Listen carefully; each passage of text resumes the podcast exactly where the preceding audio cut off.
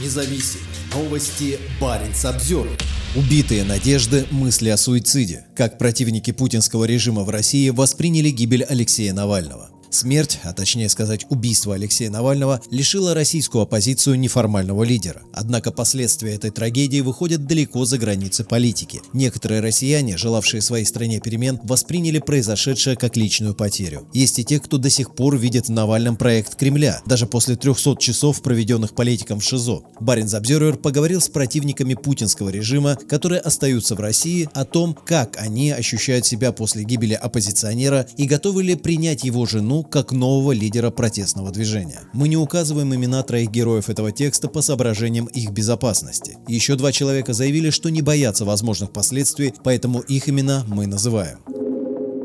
А. Журналистка из Карелии. Мне о гибели Алексея Навального сообщили коллеги. Это было как обухом по голове, колоссальная боль. Я знаю, что многие мои подруги, взрослые женщины, плакали. По-человечески жалко очень интересного, яркого политика. Он за последние годы очень вырос сам и проявил такое мужество, которое ни с чем не сравнить. И вот это сочетание необычайной стойкости, мужества, юмора, веры в свое предназначение очень сильно усиливает боль от его смерти. Мне кажется, как не страшно такое говорить, надежды стало намного больше. Эта смерть показала, как много нас, тех, тех, кто не согласен, кто способен, несмотря ни на что, сопротивляться. У меня нет чувства безнадежности того, что его смерть была напрасной. Этот подвиг нас все равно придвинет к тому, что мы изменим жизнь к лучшему. Карелия, наверное, единственный регион, где людей во время возложения не задерживали. В Мурманской области также во время возложения цветов не было задержаний. Примечание редакции. Не знаю почему. Не хотелось бы хвалить наши правоохранительные органы. Легко было бы сказать, что вот такой у нас мягкий регион. Но это не так. Мы прекрасно знаем, что полицейские могут быть весьма жесткими. Алексей Навальный погиб в колонии в Ямало-Ненецком округе 16 февраля. По утверждениям ФСИН, у политика оторвался тромб. Родственники до сих пор не получили его тело, и реальная причина смерти неизвестна. Однако произошедшее с Навальным можно в любом случае квалифицировать как убийство. Он долгое время содержался в пыточных условиях, сотни дней провел в ШИЗО, страдал от неоказания медицинской помощи. 19 февраля жена Навального, Юлия, выступила с публичным заявлением и объявила, что будет продолжать дело своего мужа.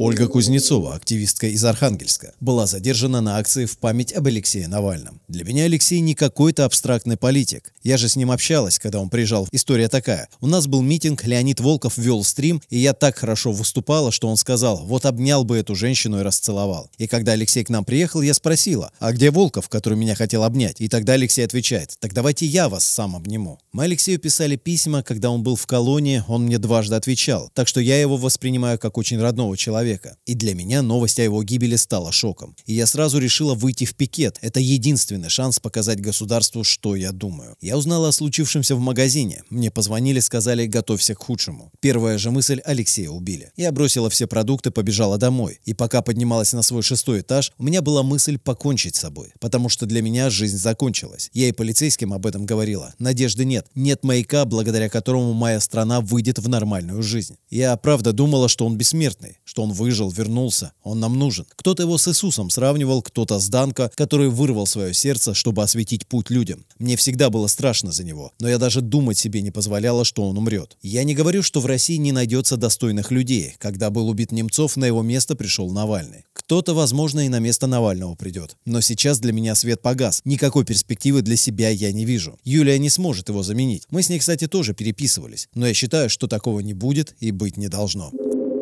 и инженер из Карелии. Нет никаких сомнений, кто отдавал данный приказ, потому как убивали Навального в течение трех лет. Это, наверное, самая крайняя точка низости власти и конкретного человека по фамилии Путин. Он убил у меня последнюю мечту. Алексей Навальный был единственным, кто мог возглавить страну и повести ее к нормальному светлому будущему. И президент это знал, поэтому и устранил своего главного врага, которого даже по фамилии называть боялся. И власть боится его даже мертвого. Посмотрите на все эти задержания из-за цветов. Как говорят, достигли дна, а потом оно было пробито. Ощущение потерянной надежды, оно прямо сейчас, но есть и вторая составляющая – не сдаваться в том числе своими мыслями. Мне нравится мысль о том, что оппозиции надо теперь объединиться, идти на диалог с руководителями больших западных стран, либо с российской элитой, чтобы устроить дворцовый переворот. Нам тут, сидящим внутри, надо помочь. Однако я бы не мог принять Юлию Навальную в качестве лидера оппозиции, честно вам скажу. Могу назвать в этой функции Михаила Ходорковского.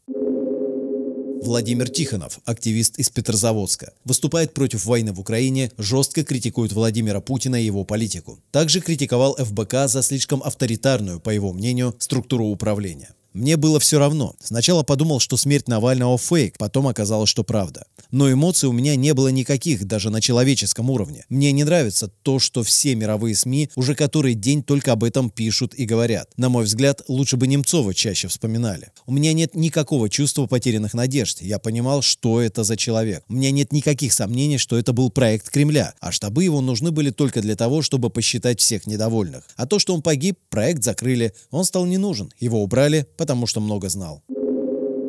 А бывший политик из Архангельской области. Новость прозвучала как бомба. Не сказать, что это было неожиданно. Подсознательно я такого исхода ожидал. Когда несколько месяцев назад были распространены фотографии исхудавшего, больного Алексея, за его здоровье было страшно. А все время после этого он находился в ШИЗО. И читая об условиях его содержания, я боялся, что он может и не протянуть. Потом, после отправки за полярный круг, стало понятно, что его убирают от общества, туда, где с ним легко будет расправиться. Но все-таки я думал, что Кремль решил просто минимизировать минимизировать его контакты с обществом, чтобы его голос исчез из политической повестки. И я не думал, что его так быстро доведут до смерти. Я не вижу разницы, травили его или его смерть стала следствием содержания в колониях, 300 дней в ШИЗО и так далее. Это в любом случае осознанное убийство, даже не обсуждается. Очередное преступление путинского режима. Я не чувствую, что я потерял надежду. Все-таки Алексей находился в заключении, от него мало что зависело. И я тем более сожалею, что он решил в свое время вернуться. Решение понятно, объяснимое, но представьте, каким бы голосом России он мог быть, находясь на свободе. Как бы он мог объединять людей, подталкивать США или Евросоюз к действию. Когда я слышу, что все бесперспективно, мы ничего не дождемся, я вспоминаю два конкретных события. В январе 1917 года Ленин, находясь в Швейцарии, жаловался своим знакомым, что он на своем веку не дождется революции в России. На тот момент царской власти оставалось существовать 40 дней. А вот второй исторический исторический факт. Кто бы 1 января 1991 года мог предположить, что великого, страшного, огромного Советского Союза к концу этого года не станет как государство. А СССР — это не Путин, это куда масштабнее. Поэтому сейчас, на данный момент, ситуация достаточно бесперспективна. С одной стороны пропаганда, с другой репрессии. С третьей стороны, пряник, которым определенная часть общества подкуплена. Мы не можем повлиять на ситуацию, даже на выборы, которые пройдут через месяц. Никакая общественная структура или движение не сомнут этот режим в условиях военного положения. Но история знает множество случаев, когда сидит-сидит правитель и вдруг его не становится.